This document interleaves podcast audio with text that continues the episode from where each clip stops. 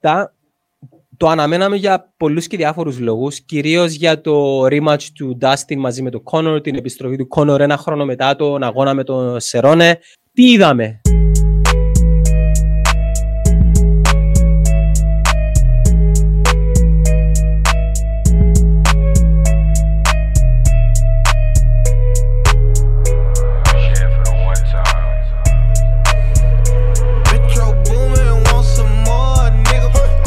Λοιπόν, παιδιά, χαρήκα πολύ που αποδεχτήκατε την πρόσκληση του NetCazon για να αρχίσουμε αυτή τη σειρά από podcast επεισόδια τα οποία θέλαμε εδώ και καιρό να κάνουμε και μας τα ζητούσε πάρα πολλοί κόσμος. Πρωτού ξεκινήσουμε, θα ήθελα έτσι λίγο να συστηθείτε στον κόσμο. Ξεκινάμε από... Ποιος είναι ο νεότερος; Εγώ είμαι ο μικρότερος της παρέας. Έλα, πάμε Αλέξ.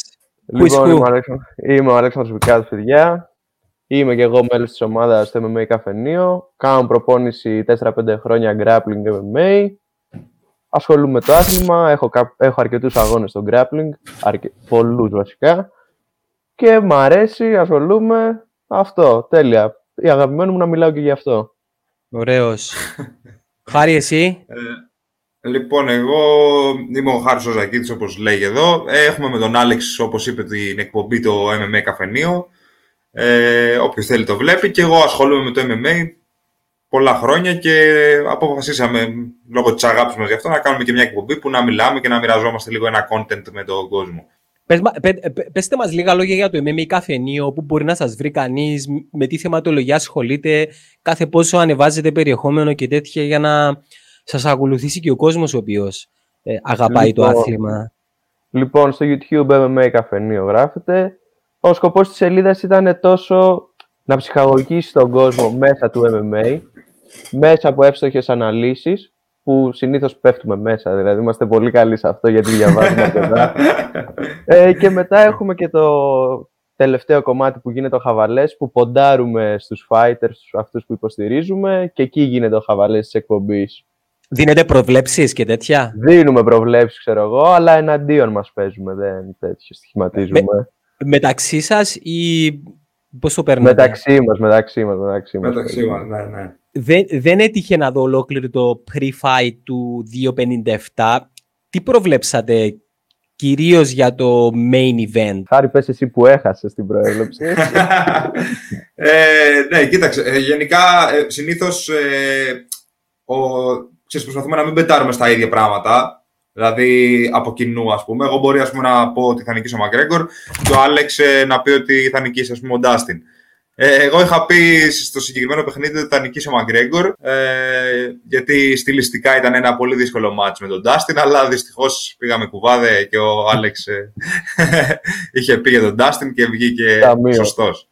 Να ρωτήσω, έχετε, εντάξει, η διαφορά του, του αθλήματος αυτού είναι ότι μπορεί να έχεις μια συμπάθεια με έναν αθλητή, αλλά ειδικά εσείς που ασχολείστε και με το άθλημα, φαντάζομαι υπάρχει μια συμπάθεια η οποία επεκτείνεται σε όλα τα παιδιά τα οποία προσπαθούν και αγωνίζονται. Υπάρχει όμως συμπάθεια σε ναι. κάποιους, ναι. Άλεξ και Χαρή, ή έχει κατά κάποιον τρόπο μια ευρύτερη ας πούμε προσέγγιση το όλο θέμα όσον αφορά ποιους γουστάρετε ή όχι; Εγώ ας πούμε έχω φοβερή συμπάθεια για αθλητές στους οποίους στιλιστικά δεν μου αρέσουν κιόλα σαν το παιχνίδι, στο παιχνίδι τους. Δηλαδή, εμένα ο αγαπημένος μου είναι ο Κάρλος Κόντιτ. Με αυτόν ξεκίνησα να βλέπω MMA, τα πάντα. Και, αλλά δεν έχει καμία ε, τέτοιο. Δεν ταυτίζομαι παικτικά με τον mm-hmm. Κάρλος Κόντιτ. Τελείως διαφορετικό. Αλλά είναι ο αγαπημένος μου. Δεν, δεν μπορώ. Εσύ, Χάρη, συμπάθειες; Ε, κοίταξε, αυτό που είπες βασικά μόνο και μόνο που κάποιος ασχολείται, είναι στο χώρο του MMA, κάνει ας ξέρω εγώ, τη δουλειά του είναι το πάθος του και γενικά respect σε όλα τα παιδιά που το κάνουν αυτό.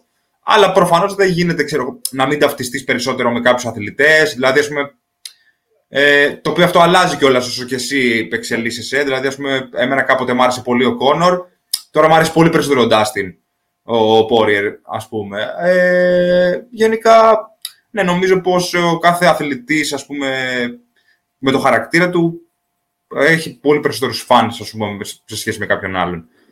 Εγώ θα ομολογήσω ότι πριν από πέντε χρόνια όταν ξεκίνησα και εγώ τον box, επειδή εμένα μου αρέσει, θα έλεγα περισσότερο το, τον box, αν και ο άνθρωπος ο οποίος με, με έμπασε γενικά στις πολεμικές τέχνες ήταν ο Κόνον Μαγκρέγορ, ο οποίος προέκυψε εντελώς τυχαία μέσα από μία ανάρτηση συμφοιτητή μου Ιρλανδού.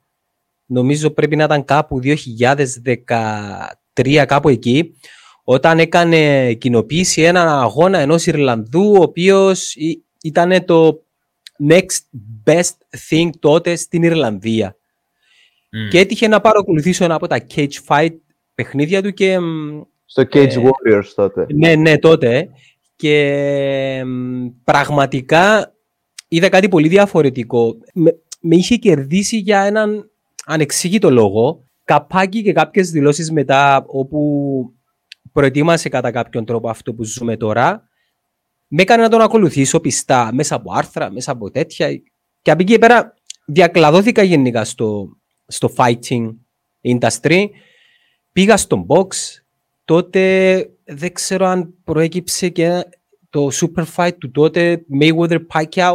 Άρχισα και έβλεπα και box και τέτοια. Εν τω μεταξύ ποδοσφαιρόφιλος άρρωστα πριν από αυτό. Το αντίθετο ναι, τελείω. Ναι, ναι. Και από εκεί πέρα, ναι, από εκεί πέρα, ναι, είναι αυτό που λες και εσύ. Μπήκα σε έναν δρόμο χωρίς γυρισμό. Δεν μπορούσα να απολαύσω το ποδόσφαιρο. Είχα πραγματικά αρρωστήσει με, ε, με boxing fights και MMA fight. Κυρίως UFC, λιγό, λιγότερο Bellator. Ε, Εντάξει, ναι. Το ρόστερ του δεν είναι τόσο δυνατό. Όχι, θα, θα το παρομοίαζε για αυτούς που μπαίνουν τώρα στο χώρο σαν το, το Europa League του ποδοσφαίρου. Και το, έτσι, ναι, και, το, και το UFC, το Champions League του ποδοσφαίρου. Το Champions League, ναι. ναι περισσότερα έτσι. λεφτά, περισσότερο promotion και λογικά ψηλότερο επίπεδο. Είναι πολύ λογικό. Είναι, ναι, είναι ψηλότερο επίπεδο. Και για να μπαίνουμε στο ψητό, 2.57 το αναμέναμε για πολλούς και διάφορους λόγους, κυρίως για το rematch του Dustin μαζί με τον Connor, την επιστροφή του Connor ένα χρόνο μετά τον αγώνα με τον Σερόνε.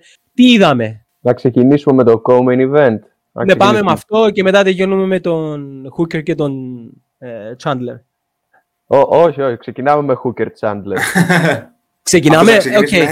ναι, ναι, ναι, είναι το καλό για το τέλος. Ναι, για το τέλος. Πάμε με αυτό. Τι είδαμε, περίμενε κάποιος την εξέλιξη του αγώνα έτσι όπως ήρθε; Όχι, εγώ προσωπικά με τίποτα, με τίποτα. Ίσως επειδή παίζει να ήμουν λίγο biased με το πόσο καλός είναι ο Hooker εν τέλει, που ακόμα πολύ καλός είναι, απλά δεν υπολόγισα το πόσο damage μπορεί να φάγει από το προηγούμενο του fight με τον Poirier και αυτό ίσως να το έκανε τόσο one-sided για τον Chandler.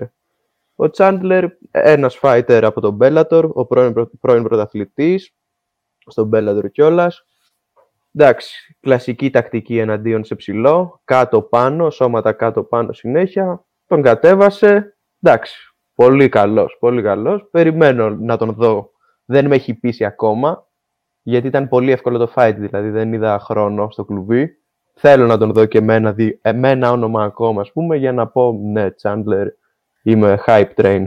Για, γι' αυτό θα μιλήσουμε σε λίγο το τι δικαιούται και τι όχι ο Τσάντλερ. Εμένα εκείνο που με εξέπληξε ήταν η προσέγγιση του, ε, του Hooker με το που ξεκίνησε ο αγώνας.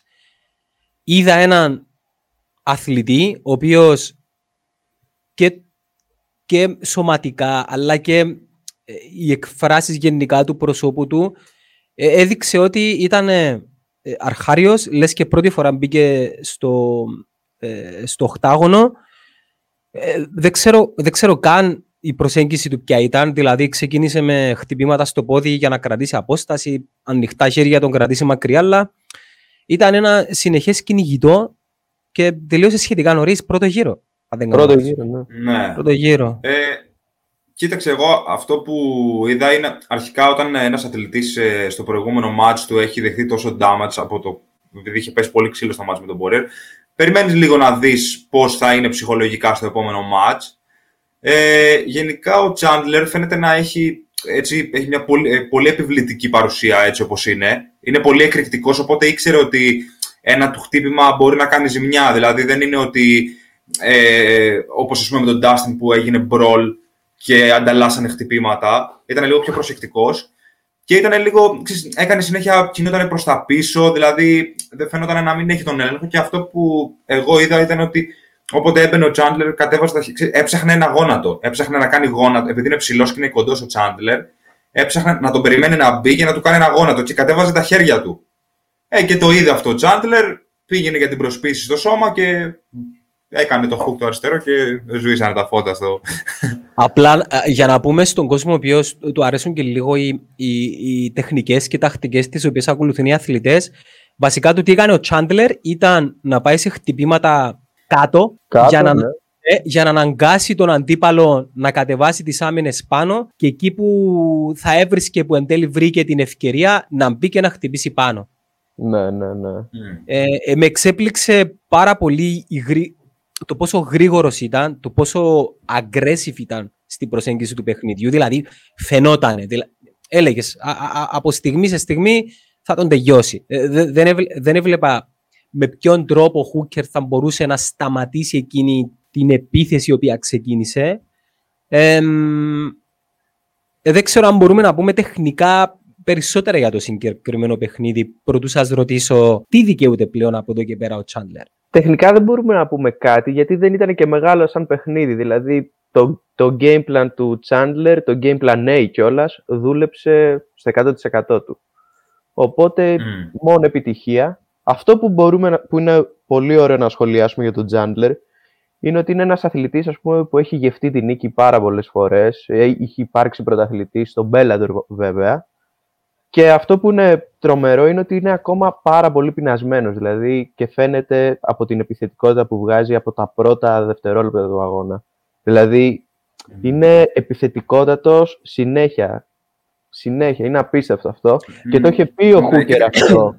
Ότι είναι ένα από τα Ο- χαρακτηριστικά του. Έλα, Χαρή. Ε, ο, ο Chandler, συμφωνώ πολύ με αυτό που λέει ο Άλεξ και ο Chandler νομίζω πως επειδή νιώθει ο ίδιος όπως έχεις δηλώσει ότι είναι ο καλύτερος lightweight έχει δηλώσει ότι μπορεί να νικήσει ακόμα και το Habib και τα λοιπά ένιωθε Θα, καιρό θα, θα ήθελα να μείνουμε λίγο εδώ. Να μας σχολιάσεις λίγο Ναι. αυτή τη δήλωση του. Προσπερνώ το Κόνορ, έρχομαι, ο νέος βασιλιάς είναι εδώ, Dustin θα τα πούμε.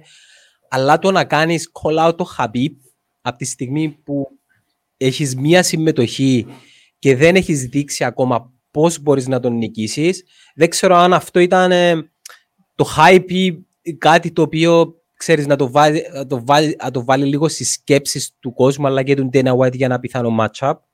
Δεν σχολιάζω καν το γεγονός αν θα επιστρέψει ή όχι ο Χαμπίπ, αλλά αν θεωρήσουμε ότι κάνουν ένα ε, matchup, ε, βλέπετε κάποιον τρόπο με τον οποίο ο Τσάντρε έχει κάποιες πιθανότητες απέναντι στο Χαμπίπ; Μμ, Ε, κοίταξε, βασικά, κοίταξε, το θέμα είναι, ο Chandler αρχικά είναι ας πούμε πολύ φιλόδοξος και αυτό που είναι και τόσο πεινασμένος γιατί ήθελα να αποδείξει ότι είμαι ναι μεν ο king του Bellator αλλά εγώ θέλω να είμαι εκεί που είναι οι top αθλητές, θέλω να είμαι στο UFC. Οπότε και γι' αυτό νομίζω έκανε τη δήλωση αυτή ότι ποιος είναι ο νούμερο ένα αθλητής στη lightweight με τεράστια διαφορά ο Habib. Θέλω το Habib, ας πούμε. Θα... Οπότε είναι λογικό να πει ότι ξε- και, στο- και στον εαυτό του τον ίδιο, για να το πιστέψει, γιατί αυτός θέλει να είναι ο καλύτερος lightweight, αλλά και στον κόσμο για, για να δημιουργήσει ένα ενδιαφέρον ότι τον νικάω το Habib. Ποιος είναι ο Habib, Mm. ας πούμε. Ε, Πάντως, τώρα, είχαμε ακούσει και είχαμε δει και βίντεο μέσα από τα οποία, τουλάχιστον από τα λόγια του Ντένα White, ο οποίος είχε πει: Ο Χαμπί περιμένει να δει κάτι wow για να πιστεί για τυχόν επιστροφή. Αν θα λέγαμε ότι είδαμε κάτι wow, ε, αυτό για μένα ήταν η, η- η- η- ο τρόπο, βασικά για μένα ήταν ο Chandler. Αν θα έλεγα ότι είδα κάτι wow. Ε, και δεν για ξέρω όμως, πολλούς, νομίζω, ε, ήταν ε, ο δεν ξέρω Chandler. όμως αν, αν ο Τσάντλερ δικαιούται να πάει για τη ζώνη στον επόμενο του αγώνα. Ε, δεν ξέρω. Είχε κάνει και κάποιες δηλώσεις ο Πόριερ μετά το τέλος. Εγώ διαφωνώ ότι ο Τσάντερ πρέπει να πάει για ζώνη στον επόμενο του αγώνα. Υπάρχουν άλλοι αθλητές που προηγούνται. Εκτός Ναι. αν ευθυγραμμιστούν τα αστέρια και δούμε Τσάντλερ με Ολιβέηρα. Που τότε, ναι, ο κερδισμένος θα παίξει για τίτλο με τον Μπόριερ κατά πάσα πιθανότητα. Αν ο Τσάντλερ ματσαριστεί με τον Ολιβέηρα, ο Ντάστιν Ματσάρα. απλά, ναι, ο Ντάστιν απλά θα περιμένει; Εγώ αν ήμουν ο Ντάστιν θα περίμενα, ναι. Γιατί θες Ναι. να τους βγάλεις αυτούς τους δύο να τους κάψεις λίγο. Ας παίξουν μεταξύ τους, να κουραστούν λίγο, να γράψουν χιλιόμετρα. Και ναι, μετά παίζεις με τον νικητή. Δεν παίρνεις fight ενδιάμεσα. Εγώ Ναι. αν ήμουν ο, ο Warrior, έτσι, τι, σκεφ- τι θα σκεφτόμουν. Ναι, και μην ξεχνάμε και, Ναι. το, και το business κομμάτι του παιχνιδιού. Δεν είναι Αυτό. μόνο Μμ. το τι δικαιούσε και τι δεν δικαιούσε. Είναι και, ξέρεις, οι αθλητές αυτοί είναι σε μια ηλικία όπου έχουν μια διετία, τριετία, το λεγόμενο prime, και από εκεί πέρα Αυτό. αρχίζεις και ευθύρεσαι, άρα το όσο πιο μεγάλα συμβόλαια μπορούν να πάρουν από ενδεχομένως μελλοντικά fights, θα είναι και τα τελευταία. Δεν, ενώ, ε, αν εξαιρέσεις τον καλύτερο όλων για μένα, τον GSP, ες, δεν βλέπω κάποιον ο οποίος στα 35, 36, 37 θα μπορέσει να κρατηθεί σε αυτό που είναι αυτή τώρα. Είναι ελάχιστοι οι αθλητές που Ναι. το κάνουν αυτό ούτως ή άλλως. Μετρημένοι στα δάχτυλα. θα Ναι, λέγαμε. ναι, ναι, ναι. Είναι ελάχιστοι. Εμ, πρωτού πάμε στο main event. Ο Ντάστιν είχε πει αναφορικά με το κόλλα του Chandler ότι σέβομαι, τον αναγνωρίζω, είναι ένας πολύ καλός μαχητής, δεν θέλω να τον μειώσω, αλλά όχι, δεν δικαιούσε. Έχω, έχω παλέψει, έχω δρώσει, έχω δώσει τόσα πολλά για να φτάσω εδώ που είμαι. Ε, δεν μπορεί κάποιος να έρχεται με έναν αγώνα να απαιτεί να έχει ένα ματσάρισμα για τη ζώνη. Ε, ναι. Ο Ντάστιν έχει παίξει με όλους. Το έχει αποδείξει, τους έχει κερδίσει όλους. Μόνο από το Χαμπίμπ έχει χάσει ο Ντάστιν. Ναι, πραγματικά, ναι. Δηλαδή, Το lightweight από το έχει Χαμπίμπ κάνει και τόσα πολύ πράγματα. παλιά. Έχει, έχει παίξει με όλους, ναι. Δηλαδή, δεν έχει τώρα να αποδείξει κάτι αυτή τη στιγμή. Ο Chandler μόλις ήρθε, α, κι ας ήταν πρωταθλητής στον Bellator, μόλις ήρθε στο UFC πραγματικά και έχει κάνει ένα fight. Κι ας ήταν πολύ εμφατική η νίκη του. Νομίζω θα έβγαζε πολύ νόημα να παίξει με τον Ολιβέηρα. Και θα έλεγα ότι ακόμα και, ο, ακόμα και το παιχνίδι του, του Ντάστι μαζί με το Χαμπίπ υπήρχε μια στιγμή στην οποία είχε κοντέψει λίγο, όχι πολύ λίγο, σε ένα ενδεχομένο stab out. Με την ξέρω αν θυμ- κιλοτίνα. Ναι, με την κιλοτίνα. Εντάξει, οι ειδικοί λένε ότι για το Χαμπίπ ήταν ανά- ακόμα μία μέρα στην προπόνηση, αλλά για μένα που το έβλεπα έλεγα όπας. Το έχει τώρα. Ήταν, ήταν φοβερό, Ήταν δεν ήταν. κοντά. Και εμείς Ε, ήμασταν με το χέρι στην Ναι, ο- καρδιά. ναι, ε, ε, ε, εκείνο, εκείνο που κράτησε το Χαμπίπ σε εκείνη τη φάση θεωρώ ήταν η, η δύναμη του. Ήταν. Εντάξει, το grappling του Χαμπίμπ δεν υπάρχει. Η αίσθηση του χώρου, τα πάντα δεν υπάρχει. Θα ήθελα Έχει- να το σχολιάσουμε αυτό έτσι λίγο προς το τέλος. Δεν ξέρω αν θέλετε να πάμε στο main event, ε- εκεί που ανυπομονούμε όλοι να... Πάμε, πάμε, πάμε. Να- main να event μιλήσουμε. αυστηρά. Χάρη, τι είδαμε. Ε, τι είδαμε στο main event τώρα, έτσι, περνάμε. Πά- πάμε, λίγο, Ε. από- με- πάμε λίγο να σχολιάσουμε το πώς εξελίχθηκε από το pre-fight. Δηλαδή τις συνεντεύξεις, το press, ε, ακόμα και το, το walkout προς το ring, πρωτού πάμε στον αγώνα. Ε, Τι είδατε από πλευράς Conor και Dustin; Ε, καταρχάς, να πούμε ότι ο, ο Conor και ο Dustin έχουν ξαναπαίξει. Ε, με τον Conor να, να βγάζει KO τον Dustin στον πρώτο γύρο σε- με, με ένα πολύ dominant τρόπο. Δηλαδή, πραγματικά ήταν τεράστια η υπεροχή του Conor στο πρώτο παιχνίδι. Ε, και γενικώς υπήρχε έτσι ένα πολύ μεγάλο build-up, ας πούμε, στο... μέχρι να γίνει το επόμενο fight. Ο Conor ανέβαζε φωτογραφίες στο Instagram που φαινόταν τεράστιος, πραγματικά, δηλαδή το σώμα του φαινόταν να, έχει, να είναι πάρα πολύ δουλεμένο. Ε, ο Κάβαναχ, ο προπονητής του, ο Τζεν Κάβαναχ του Κόνορ, ε, είχε πει, ας πούμε, στις συνεντεύξεις του ότι, ότι θα μετρήσει ότι, ότι ο Ντάστιν έχει νιώσει τη δύναμη του Κόνορ και ήταν, ας πούμε, τον, τον είχε βγάλει νοκάουτ στον πρώτο γύρο και Άφησε κάπως, να ας πούμε, σαν να είχε επινοηθεί σπάσει. Ότι φοβάται λίγο ψυχολογικά. ο Warrior. Το άφησε να το εννοήσει Ναι, αυτό. ότι, ότι, φοβ, ότι φοβάται, ναι, ότι, ότι έχει σπάσει, το έχει νιώσει και ξέρει ότι αν σε αγγίξει αυτό το αριστερό, το αριστερό ίσιο θα, θα, θα σβήσουν. Τον τα φώτα. άγγιξε. Τον άγγιξε. Τον άγγιξε, τον άγγιξε, ναι. Και αν Βέβαια παίζανε και θυμάστε... μια κατηγορία παραπάνω. Συγγνώμη που τέτοιο. Όχι, όχι, όχι, όχι. Για πες. Ε, ε, ότι το πρώτο, ε, Άλεξ, το πρώτο fight ήταν στα 145, ε. Στα Ναι, 66 ήταν- κιλά, ναι. Ναι, ήταν, στα, ναι, ήταν στη Featherweight, ήταν μια κατηγορία κάτω που ο Κόνορ ήταν πολύ πιο επικίνδυνος. Δηλαδή, κανένας δεν μπορούσε να, να, να δεχτεί εύκολα το, αυτό το αριστερό ίσιο. Στη Lightweight τώρα στα 155 ε, πολύ πιο δύσκολα πέφτανε. οι αθλητές. Δηλαδή, έκανε, κάνει πολύ damage το χτύπημά του, αλλά δεν είναι αυτό που θα πέσουν, ας πούμε, κατευθείαν. Δεν είναι κεντρή, δεν είναι, πώς το λένε; Ναι, ναι, ναι. Και αν, και αν θυμάστε σε κάποια φάση του αγώνα, όταν ε, έκανε land κάποια αριστερά ο, ο Κόνορ, αν θυμάστε, του έδειξε ο Ντάστιν ότι αυτό είναι; Αν ναι. θυμάστε, ε, τον, ε, δεν ξέρω αν ήταν προς το δεύτερο γύρο ή προς τα τέλη του πρώτου, όταν ε, προσγείωσε ένα αριστερό Κόνορ και ο Ντάστιν θεωρώ εκείνη τη στιγμή είπε «Ok, το έχω». Το έχω. είπε, παραδέχτηκε ότι πόνεσε λίγο ότι την άκουσε, αλλά πλέον ο Ντάστιν είναι από τους εμπειρότερους αθλητές στο lightweight. Δηλαδή, τρομερό poker face, δεν άφησε να νοηθεί ότι «Ωχ, κρόκαρα τώρα, τι γίνεται», τρομερό poker face, έτσι. Και από τη στιγμή που δεν βγήκε knockout με ένα τέτοιο χτύπημα ή έστω κοντά για TKO, δηλαδή δεν το κατάλαβα ο Μαγκρέγκορ να τον κυνηγήσει λίγο, να τον χτυπήσει παραπάνω. Weather the storm ο Dustin και επιβιώσαμε και πήραμε το ματσάκι μετά. Αν και ο πρώτος γύρος ήταν καθαρά Μαγκρέγκορ. Ήταν καθαρά Μαγκρέγκορ. Ναι, ναι, ναι. νομίζω τον έδωσαν και κριτές. Πώς θα τον Όλοι, όλοι, όλοι. Ναι. Όλος ο κόσμος το έδωσε ναι, Απλά εγώ... Το περιμέναμε βέβαια κιόλας. Ε, ναι, αλλά δεν, δεν είδαμε αυτή την προσέγγιση του πρώτου αγώνα. Είχα βάλει την επομένη τον πρώτο αγώνα για να δω λίγο ε, πώς ο Μακρέκορ προσέγγισε το παιχνίδι. Είδα και κάποια podcast, Ariel και τέτοια και το MMA show και όπου γίνεται μια πολύ λεπτομερής ανάλυση. Είδαμε ένα... καφενείο να βλέπετε. Ε, MMA καφενείο, ναι, ναι. Εκείνο που είδα σε σύγκριση με το πρώτο παιχνίδι ήταν ένα, ένα πιο συμμαζεμένο παιχνίδι από το Μακρέκορ. Λες και έβλεπαν μποξέρ.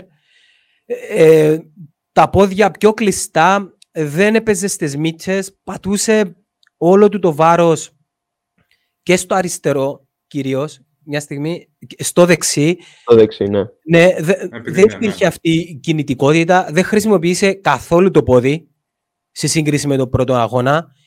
Ε, τα χέρια πολύ κοντά στο πρόσωπο, εν αντιθέσει με το πρώτο παιχνίδι που, ξέρεις, κρατούσε αυτό το, ε, το καράτε. Ε, και αν και πήγε καλά στον πρώτο γύρο, ένιωθα ότι κάτι, κάτι έλειπε. Κάτι έλειπε και ο Ντάστιν είναι πολύ γνωστός για την ικανότητά του να ξεπερνάει τα πρώτα 30 δευτερόλεπτα και μετά να αρχίζει να χτίζει πάνω στο παιχνίδι του. Και έτσι έγινε.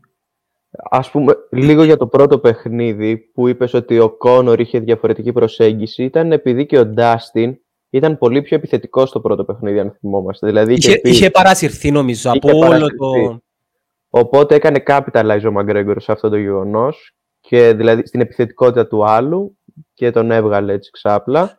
Πώς σχολιάζεται την στάση πλέον του Μακρέκορ στα παιχνίδια ξεκινώντας από το περσίνο με το Σερονέ, ένας εντελώς διαφορετικός κόνο. Που είναι σεβαστικός και όλα αυτά. Ε, ε, ναι, σε σημείο που λες είναι ο ίδιος άνθρωπος ο οποίος είδαμε μέχρι τον αγώνα με το Χαμπίπ το 2018. Εμένα προσωπικά μου αρέσει, δηλαδή γιατί μ' αρέσει αυτή η σεβαστικότητα, αλλά πιστεύω ότι business-wise δεν έρχονται πάλι τόσα μάτια όσο ερχόντουσαν παλιότερα. Δηλαδή το τράστο κανέκαθεν πουλούσε, θα πουλάει, το ξέρουμε αυτό. Τώρα δηλαδή ε... είναι νομίζω ότι είναι λίγο έτσι η σχέση, ότι δεν θα, δεν θα είναι τόσο marketing και αυτό. Ναι. Χάρη, χρειά, χρειάζεται ο Κόνορ αυτό το, αυτό, αυτή την προσέγγιση πλέον; Κοίταξε, αρχικά εγώ αυτό που θέλω να πω είναι ότι είδαμε μια διαφορά στον Κόνορ, γιατί η, η γραμμή ας πούμε της αυτοπεποίθησης με το, ε, το παρακάνω ας πούμε και γίνομαι ενάρκησος, ξέρω εγώ, ας πούμε πώς να το πω, είναι, είναι λίγο λεπτή ο Κόνορ είχε κάνει πάρα πολλά και προφανώς ένιωθε αν, ε, Νομίζω πως λίγο ο Χαμπίμπ ε, τον, τον, έκανε λίγο humble. Όπως, ο Κόνορ, όπως ο Κόνορ κατέστρεψε την ε, κυριαρχία του Ζοσέ Άλντο. Του άλλου. Ναι. ναι. Το, ο το, Χαμπίμπ, ε, ναι, γιατί ήταν πάρα πολύ ήταν πάρα πολύ dominant η νίκη του Χαμπίμπ και τώρα όταν είσαι fighter και κάνεις ε, και ο άλλος ας πούμε σε διαλύει και του λες it's only business, ε, είναι πολύ, είναι, δηλαδή, είναι πολύ humiliating. Και έχεις πει ότι έχεις πει έτσι. Και έχεις κάνει και ό,τι έχεις κάνει. Δηλαδή έχεις πετάξει και αυτό το ντόλι στο βανάκι. Έχεις κάνει χοντράδε. Ναι. Πάντως, Έχεις αν, κάνει α- χοντράδες. Αν ανατρέξουμε λίγο σε όλα τα παιχνίδια του Κόνορ, μετά από κάθε παιχνίδι έδινε το respect στους αντιπάλους. Σε όλους, ανεξαιρέτως. Εκτός Ναι. από το μάτι Ε, με τον ναι. Χαμπίμπ που έγινε ό,τι έγινε. Εκεί εντάξει. δεν πρόλαβε. Εκεί ξεκίνησε Δεν δεύτερος Δεν αγώνας. πρόλαβε, ναι. Δεν τα πήγε άσχημα ο Κόνορ, θα έλεγα εκεί. Στο δεύτερο αγώνα ήταν πολύ καλό. ναι, και, εγώ, και εγώ εκπλάγηκα που βρήκε εκείνη όλη τη δύναμη να, ξέρεις, να αρχίσει να, να βαράει. Ε, όπως και να έχει, και εγώ πιστεύω ότι η ήττα από τον Χαμπίπ τον άλλαξε σαν άνθρωπο.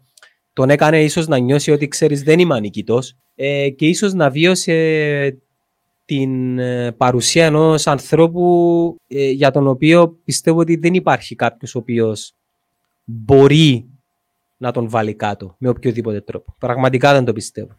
Ναι, ναι. Και το ρεκόρ του μιλάει, δηλαδή έτσι 29-0. 0. Δηλαδή δεν έχει ούτε μία ήττα. Ναι. Και Στο δεν UFC ήταν- πόσο είναι, 12. 12 ή 13, κάτι τέτοιο, δεν θυμάμαι τώρα. Ναι. Και δεν μπορούμε να πούμε ότι δεν έχει παίξει με σοβαρούς αντιπάλους, επειδή αρχικά πριν, πριν το μάτς με τον Κόνορ έλεγαν ότι εντάξει, ο Καπί δεν αντιμετώπισε κάποιους οι οποίοι θα μπορούσαμε να τους λέγαμε elite, αν και εγώ διαφωνούσα. Αλλά πλέον νομίζω δεν υπάρχει κάποιος να τον αμφισβητήσει. Ο, με τίποτα. Ειδικά τίποτα, και έτσι ναι. όπως έχει εξελιχθεί το Division, ο Dustin είναι ο πρώτος πλέον σε αυτό το Division, τον Dustin τον έπνιξε. Τον Connor τον έπνιξε. Όλους τους έχει κερδίσει. Βλέπετε ένα, ένα trilogy μεταξύ τους; Poirier Connor. Ναι, και πότε το βλέπετε αυτό; Εγώ προσωπικά δεν το βλέπω τώρα για immediate rematch, προσωπικά, γιατί θέλω να δω έναν champion στην κατηγορία. Αν, αν κερδίσει τον τίτλο Poirier, πάρει και μια καλή νίκη ο McGregor, με δύο καλές νίκες, να κλείσει την τριλογία με τον Diaz και να πάρει άλλη μια νίκη, ναι, θα το βλέπα ευχαρίστως, θα έχει επιστρέψει το hype, οπότε ναι, τώρα προσωπικά δεν με ενδιαφέρει. Ε, πάντως εγώ Poirier βλέπω να παίξει με τον Diaz. Poirier Diaz, ναι υπάρχει έτσι, ε, το είχε πει και στην, ε, στο, στο press ότι υπάρχει έτσι Στο κα- press, κατά ναι. κάποιον τρόπο μια κόντρα. Ήταν να παίξουν και παλιότερα, είχε κλείσει το match. Ναι, ε, πα- πάντως το καλό είναι ότι μιλάμε για μια κατηγορία η οποία συγκεντρώνει τα φώτα από όλες τις κατηγορίες που, που υπάρχουν στην διοργάνωση. Δηλαδή τα ματσαρίσματα που μπορεί να γίνουν είναι, είναι πάρα πολλά. Έχεις και ένα Τόνι Ferguson ο οποίος είναι ακόμα ζωντανός. Έχεις έναν Κέιτσι ο οποίος ρίχνει βέλη. Έχεις ένα Ολιβέρα για τον οποίο όλοι λένε ότι αυτός Next big είναι thing. το, το next big thing Είναι το next big thing, ναι. έχεις ένα Chandler, έχεις, πάντα θα έχεις ένα Conor McGregor. Να μείνω λίγο στο Conor McGregor, θεωρώ ότι εάν στο επόμενο του παιχνίδι πάθει ένα πατατράκ, για μένα προσωπικά όσο και να τον ε, λατρεύω, θεωρώ ότι θα είναι η αρχή του τέλους ή ακόμα και το τέλος. Θες να πεις χάρη κάτι πάνω σε αυτό, γιατί εγώ έχω ένα σχόλιο εδώ. Πες, πες. Λοιπόν, εγώ πιστεύω, όπως, όπως είπε και ο Κόνορ, ότι το inactivity του κόστισε σε αυτό το fight με τον Poirier. Ringrast. Το Ringrast ακριβώς. λοιπόν, τώρα το πρόβλημα ποιο είναι εδώ; Ότι στον Κόνορ, άμα δώσεις έναν αθλητή όπως είναι ο, ο Poirier ξανά, ο Γκέιτσι, ο Ολιβέηρα, που είναι, φε- ε, που είναι φρέσκοι αθλητές και παίζουν συνέχεια, θα είναι είσαι 50-50 να χάσει. Ενώ αν του δώσεις ένα μάτς, όπως είναι ο Τόνι Φέργκισον, που για πολλούς η καριέρα του Ταιριάζει. Και ταιριάζει στη θετικά. λίστα του Conor. Τε- ταιριάζει, σου ταιριάζει και στιλιστικά και η καριέρα του έχει μια κάθοδο θα λέγαμε, εκεί πρέπει να παίξεις για business wise, έτσι, για να έχεις τον Connor μετά. Δηλαδή παίξε με τον Ferguson που στατιστικά, θεωρητικά τον έχεις πιο εύκολα από τους άλλους. Οπότε παίζεις με Ferguson, κερδίζεις, παίρνεις το χρόνο στον κλουβί που σου έλειπε και συνεχίζεις μετά. Έχω, ε, ε, διάβασα κάπου ότι ο τραυματισμός του Κόνορ θα τον κρατήσει μέχρι τον Ιούνιο έξω. Ε, δεν ξέρω αν είναι κάτι το οποίο έχετε διασταυρώσει κι εσείς. Για το πόδι, Ναι, κατά πόσον ισχύει. Α, δεν ξέρω. Εγώ προσωπικά δεν έχω δει κάτι.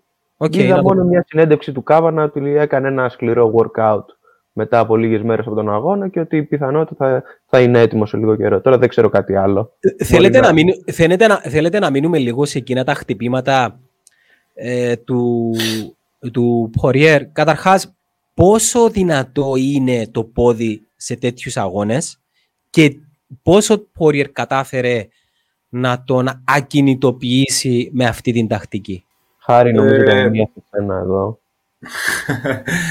Ωραία. Ε, αρχικά ε, αυτό το έχουμε ξαναφέρει και εμείς σε άλλο επεισόδιο στην εκπομπή στο MMA Καφενείο. Ε, ήταν με τον Αντεσάνια και τον, και, το, και τον Κώστα, Άλεξ, σωστά, ναι, ναι, ναι. το ε, που έχουμε μιλήσει, ήταν και ένας γιατρός ο οποίος είχε βγει που, και είχε πει ας πούμε ότι υπάρχει ένα συγκεκριμένο νεύρο εκεί πέρα ε, και έχουν ξεκινήσει πάρα πολλοί fighters και κάνουν πάρα πολύ αυτή την κλωτσιά, το calf kick, ενώ, περισσότερο, ενώ παλαιότερα περισσότερο ήταν low kicks ας πούμε, πάνω από το γόνατο. Ε, αυτό που γίνεται είναι ότι εκεί πέρα χτυπάς ένα νεύρο, το οποίο είναι το πάρα πολύ εκτεθειμένο, είναι εξωτερικά και δεν καλύπτεται από τόσο πολλές με από μυϊκό ιστό ή κάτι τέτοιο. Οπότε είναι πολύ εύκολο να το βρεις και μου διάζει όλο το πόδι και στην ουσία αυτό δεν ξέρει να κάνει recover. Με. Δηλαδή, άμα σε βρει ο άλλος εκεί, πιθανότατα σε όλο το fight, ίσως και να μην κάνει καν recover το πόδι σου.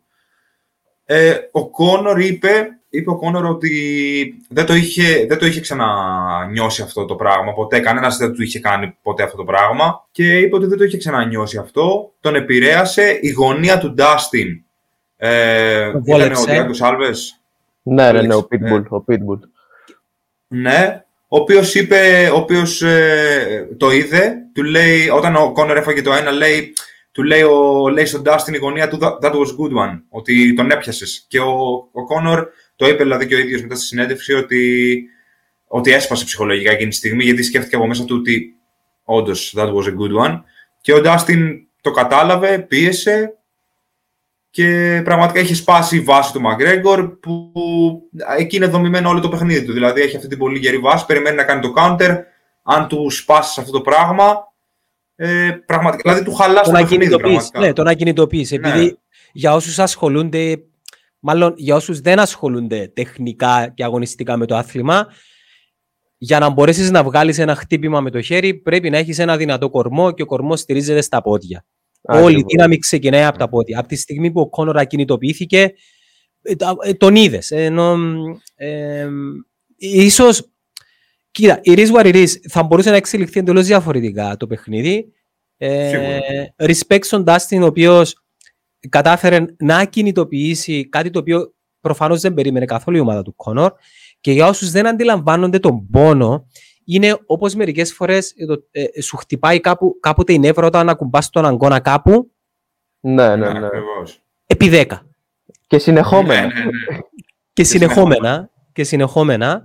Εξακολουθώ να πιστεύω ότι αν συνεχιζόταν το παιχνίδι χωρίς να είχαμε την εξέλιξη με την οποία κατέληξε, πάλι δεν έβλεπα νίκη του Κόνορ. Ε, πολύ ε, ε, συμμαζεμένος, ε, καθόλου ε, ανάλαφρη κίνηση. Ε, δεν ξέρω, Άλεξ, στο, στο, εκεί, εκεί στη, στο κλίντσο πώς τα πήγε από τεχνικής άποψης. Στο κλίντσο τα, τα, πήγε πολύ καλά, δηλαδή έκανε και, πολύ τα reversal, έκανε και τα reversal του και όλα αυτά. Αλλά πιστεύω ότι ήταν επειδή ο Poirier καταλάβαινε ότι κοίτα να δεις, εδώ είμαστε safe, άστον λίγο να δουλέψει.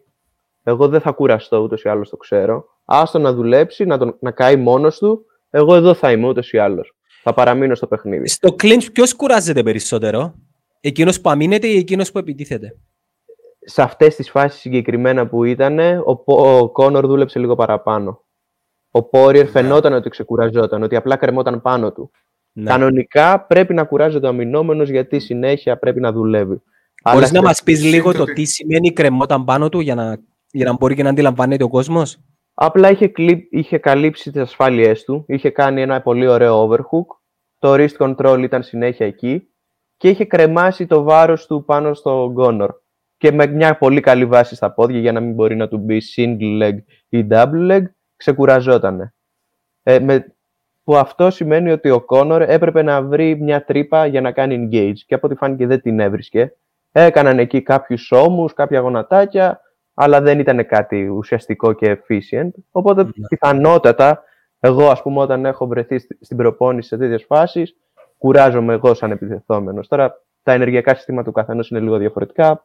Δεν ξέρω τι μπορεί να έχει γίνει. Στο μιαλό μου το έχω εγώ. Αυτό, τώρα που λες, ας πούμε, παράδειγμα, ε, νομίζω είναι σημαντικό ότι και το ενεργειακό σύστημα του Κόνορ δεν υποστηρίζει πολύ το wrestling κομμάτι, ναι. οπότε... Είναι γνωστός για το, το κομμάτι της έλλειψης αντοχής ε, στον distance και ε, ναι, αν ναι. εξαιρέσουμε ναι. τον Δία στο 2, δεν έχει πάει και με το Χάπι τέσσερα rounds. Τέσσερα rounds, αλλά καλά εντάξει, τον, καλά τα τον έσκασε ο Χαμπίπ. Καλά τα πήγε, αλλά εντάξει. Ναι. Τον κούρασε πολύ ο Χαμπίπ. Ο Χαμπίπ είναι ο άρχοντας αυτής της τεχνικής, το έχουμε πει πολλές φορές, το έχουν πει πολλοί, σε κάνει να κουβαλάς όλο το κορμί του και παράλληλα σε πιέζει σε σημεία ε, με, με, με, τέτοιο τρόπο ούτως ώστε να μην μπορείς να οξυγονωθείς, να μην πάρεις οξυγόνο. Και αυτό σε καταστρέφει. Ναι, και, ναι, ναι. και για όσους έχουν κάνει τουλάχιστον sparring, δεν θα πω αγώνες, ε, καταλαβαίνουμε το να είσαι κουρασμένος. Δεν μπορείς να σκεφτείς σωστά, δεν μπορείς να αναπνεύσεις σωστά και σου καταστρέφει όλες τις ε, ε, λειτουργίες των, ε, ε μη και δεν μπορείς να συνεχίσεις. και είναι και ψυχολογικό μετά από ένα σημείο, είναι και ψυχολογικό αυτό. Δηλαδή, δεν σου βγαίνουν οι άμυνές σου, δεν σου βγαίνουν οι αντιπιθέσεις, οι επιθέσεις σου. Δηλαδή είναι πολύ κυρίαρχος ο Χαμπίμπ που και ψυχολογικά σε σπάει από αυτή την πίεση. Σε σπάει αυτό, ναι. Ναι, ναι, ναι. Πολύ παραγωγικό δηλαδή. Άκουσα τη συνέντευξη του Τζον Κάβανα ε, στον Αριέλ Χελουάνι μετά το παιχνίδι. Ε, το έχουν αυτοί οι δύο πριν και μετά τα παιχνίδια να κάνουν μια πολύ ποιοτική κουβέντα. Και εκείνο που με εξέπληξε ήταν ότι η ομάδα του Κόνορ και ο ίδιος ο Τζον ε, ε, ε, έλεγε ότι ο, ο Κόνορ αυτή τη στιγμή και πριν από τον αγώνα βρισκόταν και βρίσκεται στο καλύτερο του ε, σημείο όσον αφορά φυσική κατάσταση, mentality και το καθεξής. Και εγώ σκέφτομαι, εάν αυτό είναι το καλύτερο, τότε ποιο είναι το χειρότερο; Ναι. Αυτό θα σου πω εγώ τι πιστεύω προσωπικά. Πιστεύω ότι απλά ο Ντάστιν ήταν πολύ ανώτερος σε αυτό το fight. Δηλαδή, επειδή ο κόσμος είχε, είχε υποτιμήσει πολύ τον Ντάστιν, γι αυτό, γι' αυτό έγινε έτσι αυτή η εικόνα. Εγώ πιστεύω ότι όντως ο Κόνορ είναι σε μια καλή κατάσταση. Προπονητικά, από τα δικά μου μάτια, θα τον ήθελα να επιστρέψει στις παλιές του ρίζες, δηλαδή όχι τόσο πυγμαχία, λίγο καράτε παραπάνω και όλα αυτά. Αλλά OK, okay, ποιος είμαι εγώ για να το πω αυτό τέλος πάντων. Κοίταξε, μπορούμε να κάνουμε μια, μια κριτική, χωρίς να σημαίνει ότι. Σίγουρα, σίγουρα. Καλόπιστη πάντα. Έτσι, Καλόπιστη πάντα με τη δική μας άποψη. Εκείνο που έβλεπα, αν εξαιρέσεις το παιχνίδι με το Σερόνα και το Χαμπίπ, στα παιχνίδια του Κόνορ, είναι το πώς κυκλικά προσπαθεί να πάρει τον αντίπαλο. Δηλαδή, η, το πλεονέκτημα σε, σε αυτές τις αναμετρήσεις είναι να μείνει σε ένα τόπο, να μείνει σε σταθερός στόχος. Και σε όλα τα παιχνίδια, αν παρακολουθήσετε, είχε αυτή την ικανότητα να κλείνει τους χώρους του αντιπάλου με το να τους περιτριγυρίζει και να τους οδηγεί στο αριστερό, εκεί πάντα. Δηλαδή, ναι, ναι. με τέτοιο τρόπο τους ώστε να σε οδηγήσει στο αριστερό. Αν εξαιρέσουμε τον αγώνα με τον Σερόνο, ο οποίος ήταν 40 δευτερόλεπτα και ήταν μια κάτω μέτωπο επίθεση, βλέπουμε και με τον Χαμπίπ και με τον Ντάστιν μία πιο συμμαζεμένη boxing style προσέγγιση η οποία θεωρώ τον κάνει να μην είναι κάτι το ιδιαίτερο. Αυτό είναι, φαίνεται και στην προστίκη, έχει φέρει και τον παλιό του πυγμα, πυγ, coach πυγμαχίας. Από το, πώς το λένε, ε, crawling boxing. Crumbling boxing school, ναι, κάτι τέτοιο. Ναι, ναι, ναι. Έχει δεν ξέρω αν προετοιμάζεται ψυχολογικά για αγώνες box. Μάνι Πακιάου, βλέπω ρήμα με Mayweather εκεί, εκεί που πραγματικά είναι τα πολλά λεφτά. Πολύ ε, πιθανό, ε, γιατί ναι. δεν το... μιλάει συνέχεια γι' αυτό έτσι. Και ο Κάβανα, δηλαδή και οι προπονητές του μιλάνε συνέχεια ότι παίζει να παίξει πυγμαχία, ότι το κυνηγάει. Να μην σχολιάσω για, για ενδεχομένη αναμέτρηση με το YouTuber, το, το, το Jake Paul. Ε, καλά, εντάξει, το, δεν νομίζω να συμβεί κάτι τέτοιο. Και δεν νομίζω ότι θα πουλούσε και... Θα πουλούσε, αλλά δεν νομίζω ότι θα πουλούσε, ας πούμε, περισσότερο από τον Pacquiao. Κοίταξε, είναι της μόδας πλέον να μπαίνουν στο παιχνίδι, ειδικά στο box, το οποίο έχει πρόβλημα. Το box έχει πρόβλημα. Έχει, έχει, πρόβλημα. έχει, πρόβλημα, έχει, ναι. έχει έλλειψη αθλητών. Έχει η, η, η κατηγορία η heavyweight, η οποία ουσιαστικά είναι το καμάρι του box δεν έχει τις προσωπικότητες της δεκαετίας του 90 ε, και πλέον βλέπεις... Ναι, δηλαδή, τι να πούμε; Ή μάλλον Βλέ... τις έχει, αλλά δεν παίζουν μεταξύ τους για κάποιο λόγο. Έχει έναν Tyson Fury, έναν Joshua, αλλά δεν παίζουν μεταξύ ναι. τους. Ναι, έχει προσπαθ... Έχεις μια τριάδα, τετράδα, δεν έχεις όμως εκείνη την... Ναι, δεν έχεις, ας πούμε, ναι, μεγάλη γκάμα ας πούμε, αθλητών. Ναι. Ε, ναι, έχεις αυτούς που ανακυκλώνονται μεταξύ τους. Ε, έχει γίνει το παιχνίδι μια μπίζνα. Δηλαδή έχει χαθεί η αγνότητα του ματσαρίσματος να δεις ένα θρύλο με ένα θρύλο. Πλέον παίζουν πάρα πολλά πολιτικά παιχνίδια σε επίπεδο business. Ε, ναι. Παίζουν managers, παίζουν συμβόλαια. Εντάξει, η is what it Γι' αυτό και θα δούμε έναν αγώνα Mayweather με τον Paul ε, Logan. Ναι, ναι. Ε, γιατί πουλάει, ας πούμε. Ε, το έχει εξευτελίσει ο άλλος όμως. Μιλάμε για ένα θρύλο του box και εντάξει, να το καταλάβω με το Conor, η διασταύρωση των θρύλων του τότε, αλλά τώρα πάεις να παίξεις ένας 50-0, ο καλύτερος όλων των εποχών, με ένα παιδί από το YouTube, το οποίο έχει μία ήτσα από έναν άλλο YouTuber. Ε, ε, για το άθλημα είναι δηλαδή, πολύ υποτιμητικό για το άθλημα. Εντάξει, ο, νομίζω πως πλέον έχουν φτάσει σε ένα σημείο που πραγματικά τους νοιάζει ας πούμε, να βγάλουν όσο περισσότερα λεφτά μπορούν, να εξασφαλίσουν το μέλλον και το δικό τους και την οικογένειά τους. Εντάξει, νομίζω πως το box είναι λίγο... Ε, δηλαδή, οι κριτές... Ε, βλέπουμε ληστείες, βλέπουμε λίγο ληστείες. Και τώρα ναι. έξω ο Λοματσέγκο με το Ντεόφημο, πάλι, ας πούμε, λέει, είπανε ότι ας πούμε, το δώσανε στον Ντεόφημο, ξέρω εγώ, ας πούμε, το πρώτο μάτσο με τον Κανέλο και τον Γκολόφκιν. Όλοι λέγανε ότι το πήρε ο Γκολόφκιν, το δώσανε ισοπαλία. Ε, δηλαδή, άμα δεν νικήσεις με νοκάουτ και πάει, ας πούμε, στο decision, ε, συνήθως οι κριτές δεν είναι και πολύ, πολύ σωστή η κρίση τους, ας πούμε, σε σχέση πάνω, στο, με πάνω στο κομμάτι του box, εκείνο το ματσάρισμα το οποίο βλέπω να έρχεται σύντομα είναι Fury Joshua. Δηλαδή, ε, ναι, ε, ναι. Ε, δεν μπορεί άλλο να, να κρύβεται ο, ο πολύ συμπαθής Άντωνη και από εκεί και πέρα διορθώστε με, δεν είχαμε τριλογία Walter Fury, ε; όχι. Όχι, δεν έχει υπάρξει τριλογία. Όχι, και από εκεί και πέρα ε, περιμένω μια τριλογία τέτοια ε, επιστρέφοντας λίγο πίσω στο οκτάγωνο. Ναι, ναι. Για να το κλείσουμε.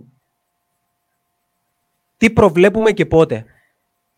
Αν για και το είχαμε πει στην αρχή, για τη lightweight κατηγορία και να κάνουμε και ένα ε, να προετοιμάσουμε και λίγο για το επόμενο το event. Έχουμε Ουσμάν με... Με Burns. Ε, με Burns. Πρωτού πάμε σε εκείνο όμως, ε, πάμε να δούμε λίγο ποια ματσαρίσματα προβλέπουμε και ποιες οι πολιτικές πίσω από αυτά. Μην ξεχνάμε ότι έχουμε και έναν Dana White, ο οποίος θέλει pay, pay per views, θέλει χρήμα. Δεν είναι μόνο το τι θέλουμε εμείς. Ωραία. Εγώ να πω το ένα match που προβλέπω ότι πιθανότατα να γίνει, το Gates Diaz. Πιστεύω ότι θα γίνει αυτό το ματσάκι τώρα. Gates Diaz. Mm. Μου κάνει περισσότερη λογική το Conor Diaz. Να κλείσει το τριλογία. να κλείσει τριλογία, αλλά τώρα ναι. να κλείσει τριλογία με ητά, γιατί έρχονται και οι δύο από ήττες. Θέλω ένα και... hype, γι' αυτό. Και για μένα είναι πιο δύσκολο αυτό το μάτι για τον Κόνορ παρά τον Νέιτ. Είναι, ναι, είναι. Μην ξεχνάμε, Αλλά... στο, το, το yeah. προηγούμενο ήταν ε, decision και το προ προηγούμενο ήταν ε, tap out. Mm. Με το RNC αυτό. Mm-hmm. Τι άλλο βλέπεις εκτός από το Gates Diaz.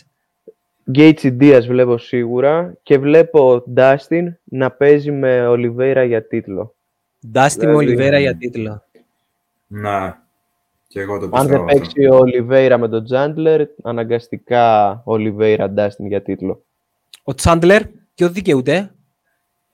Ο Τσάντλερ θα μπορούσε να πάρει τον Γκέιτσι. Δηλαδή θα το, βλέπ, θα το βλέπαμε και... αυτό το μάτς. Ναι, και ταιριάζει έτσι λίγο. Ε... Θα ήταν ωραίο μάτς. Δύο πρώην παλαιστές που έχουν γίνει Striker ναι, ναι. τώρα θα ήταν ωραίο. Τώρα okay. Chandler, δεν ξέρω ε, τι άλλο θα δικαιούται ο Chandler σε αυτή τη φάση. Αλλά χαρή. Ε, θα ήθελα να πω ότι ε, λίγο ας πούμε εντάξει, τώρα αυτό το match ε, είναι περισσότερο ένα όνειρο ας πούμε, αυτών που ασχολούνται με το MMA, αλλά εγώ πραγματικά πιστεύω ότι μπορεί να γίνει αυτό το match.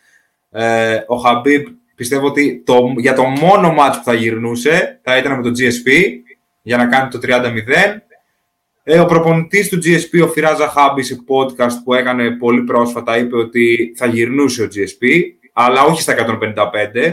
ε, στη lightweight να κάνουν ε, το weight cut. Ε, πιστεύω ότι ο Dana White θέλει πάρα πολύ να κάνει το Habib να επιστρέψει. Business-wise, αυτός πρέπει να κάνει σωστά τη δουλειά του. Ε, υπάρχει το ενδιαφέρον και από τους δύο. Ο Habib πρόσφατα ανέβασε και ένα βιντεάκι στο, ε, στο Instagram που δείχνει και καλά να γίνονται κάποια negotiations, ας πούμε, έτσι με ένα κομικό χαρακτήρα μεταξύ του Dana και του GSP και του Habib και του manager του Habib, ε, νομίζω.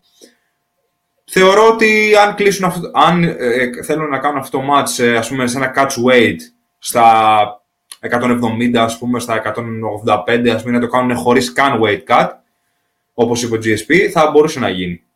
Ο Χαμπίπ είχε δηλώσει αρκετές φορές και το είπε και σε μένα έντονα, δεν πάω πουθενά από πλευράς κατηγορίας. Ε, γι' αυτό το παιχνίδι όμως θα το βλέπα. Ναι, μακάρι, ήταν μακάρι, και το του πατέρα του. Μακάρι πραγματικά να το δούμε. Ε, το, το θέμα είναι ότι, ξέρεις, μιλάμε για ringrast. Αν είναι να βάλουμε κάποιον σε αυτό το πλαίσιο, μιλάς για έναν GSP ο οποίος έκανε, ε, δεν ξέρω, τέσσερα χρόνια αποχή, επέστρεψε με Bispin, τον, τον καθάρισε και από εκεί και πέρα πόσα χρόνια πέρασαν, τρία. Τρία, το, το 17 δεν ήταν αυτό, κάτι τέτοιο. Ναι. Τέσσερα χρόνια. Μιλάμε για. και μιλάμε. Τι, πόσο χρόνο είναι ο GSP. Είναι τώρα 39-38. 39-40. Δεν ξέρω κατά πόσο θα τσαλάκωνε την εικόνα του. Δηλαδή, έχεις σαλπάρει προς την σύνταξη. Τώρα μια ναι, ενδεχόμενη ναι. επιστροφή με Χαμπίπ. Ε, δεν ξέρω. Ε, θέλω, να, θέλω να αφήσω τον GSP εκεί που τον έχω τώρα αν και, και εγώ θα ήθελα πολύ να δω τη σύγκρουση των θρύλων, η ήττα ενός από του δύο, κυρίως του GSP, θα με χαλούσε πάρα πολύ. Ναι.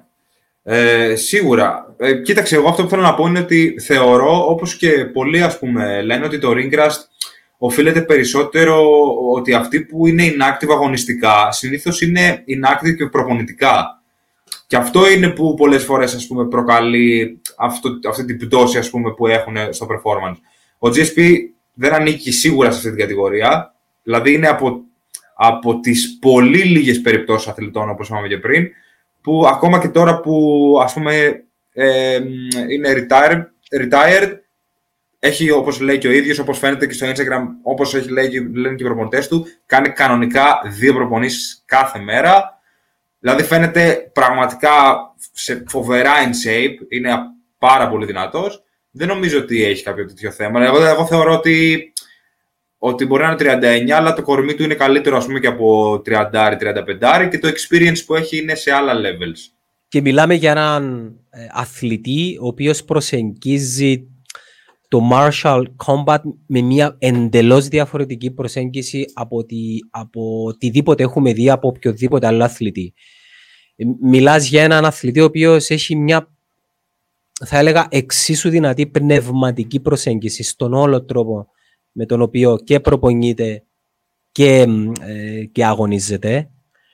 Ε, είχα και δει πριν αρκετά χρόνια ε, σε ένα podcast που έχει κάνει με τον Τζο Ρόγκαν μιλάς για έναν άνθρωπο ο οποίος είναι ανώτερος πνευματικά. Είναι πολύ μπροστά. Είναι όχι πολύ μόνο, είναι όχι πολύ μπροστά. Είναι πολύ...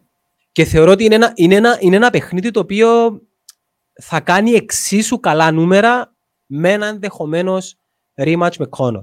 Και επίσης να ναι. σημειωθεί λίγο για το GSP ότι και προπονητικά είναι πολύ μπροστά. Δηλαδή έχει έναν από τους καλύτερους προπονητές MMA, τον Ζαχάμπι. Έχει τον καλύτερο προπονητή ε, grappling, τον Ντάναχερ. Αυτή τη στιγμή. Αυτή τη στιγμή, ναι. Έχει τον καλύτερο με τον Freddy Roach, πυγμαχικό coach. Η τριάδα αυτή από μόνη της προπονείται με τους καλύτερους. Ο GSP. Πραγματικά. Είναι, είναι όλο το team σε ένα άλλο επίπεδο. Αυτό, αυτό. Πέραν αυτού, θα βλέπατε επιστροφή του Χαπί με οποιοδήποτε από την υφιστάμενη κατηγορία. Προσωπικά, εγώ όχι. Ούτε εγώ, ούτε εγώ. Αυτή ούτε τη στιγμή εγώ, όχι. Δεν υπάρχει και λόγος, δηλαδή. Πιστεύω και όντως δεν θα. Πιστεύω δεν θα γυρνούσε, όχι. Ναι. Πάμε να το κλείσουμε με το επόμενο. Ούσμαν εναντίον Gilbert Burns, 13 mm-hmm. Φεβρουαρίου, UFC 258. Θα προσπαθήσουμε να κάνουμε ένα pre-fight πριν από αυτό. Θα, το... κάνουμε, θα κάνουμε αυστηρά, θα κάνουμε και εμείς MMA καφενείο. Πότε βγαίνει; Σωστά. Ε, τώρα λίγο με Ε, την εκστατική τώρα- είμαι λίγο ζορισμένος εγώ, αλλά θα το γυρίσουμε. θα το γυρίσουμε. Δώσε πίεση, Άλεξ. Δώσε Δίνουμε, πίεση. δίνουμε. Θα το γυρίσουμε, θα το βγάλουμε το pre-fight. Τι έχουμε εκεί, Ουσμάν; Ε, Ουσμάν εναντίον με τον παλιό του συναθλητή. Ήταν στο ίδιο γυμναστήριο ο Ουσμάν με τον Gilbert Burns. Μμμ. Δύο tanks της κατηγορίας αυτής. Πραγματικά Τελευταίο, μα- tanks. τελευταίο ματσάρισμα του Ουσμάν με Tyron μας βιτά- Woodley. Tyron το Woodley, μα- Tyron Woodley. Tyron Woodley. Ναι, ναι, ναι. Έχει κερδίσει και τον Ντέβιαν Μάγια, ο Ουσμάν. Όχι, ο- ναι, Καλά, και ο ναι, Ουσμάν βέβαια. και ο Μπέρνς. Οπότε πάμε για δυνατό ματσάκι. Μια χαρά. Χαρή, κάτι τελευταίο, πρωτού κλείσουμε. Ε, δεν έχω να πω κάτι. Απλά ότι ο Ουσμάν φαίνεται λίγο ανίκητος, αν και ο Μπέρνς έχει πάρα πολύ καλή ανωδική πορεία. Θεωρώ, πιστεύω θα είναι φοβερό το μάτς. Ε, Σε, σε τέτοιες περιπτώσεις, το είδαμε και στο παρελθόν, όλοι είναι ανίκητοι μέχρι να βρεθεί κάποιος. Αυτό. Σωστό. Μέχρι τότε όμως, ε, ο οποιοσδήποτε είτε ονομάζεται Άλτο τότε, είτε Μακρέκορ, είτε Χαμπίπ τώρα, είτε Jones, είτε ακόμη και τότε ο, ο, ο Cormier ή ακόμα και ο GSP, δεν μπορείς να πεις ότι δεν κάνουν dominant το χώρο τους, όμως ξέρεις ότι ανεβαίνει πάνω, κατεβαίνει κάτω. Όλοι κάποια στιγμή χάνουν, θα χάσουν. Ναι, ναι, ναι. Ε, Όλοι. κοίταξε, στην ιστορία πολύ λίγοι θα μείνουν με μηδέν ή ακόμη, Αυτό. και με, ακόμη και με ένα. Αλλά ξέρεις, ε, η ηλικία, η ματιοδοξία κάποτε, ακόμα και τα χρήματα σε φέρνουν σε ένα σημείο που κάποτε μπορείς να κάνεις μια επιλογή η οποία θα σου στοιχήσει. Ε, εντάξει, ο καθένας όμως ε, διαλέγει το, το, το που θα καταλήξει η καριέρα του. Εμείς είμαστε εδώ απλά για να απολαμβάνουμε, για να κρίνουμε. Παιδιά, σας ευχαριστώ πάρα πολύ για, Τίποτα. για, Εμείς την, αρχή, ευχαριστούμε. Εμείς ευχαριστούμε. Για την αρχή αυτό των podcast διαδικτυακών επεισοδίων. Ευελπιστώ σε κάποια φάση όταν τελειώσει και όλο αυτό το κακό να ανεβούμε ή να κατεβείτε και εσείς Κύπρο να κάνουμε κάτι από κοντά. Εννοείται, εννοείται. Αυτά μέχρι τώρα. Μέχρι το επόμενο. Καλή συνέχεια. Επίσης, επίσης. Καλή συνέχεια επίσης.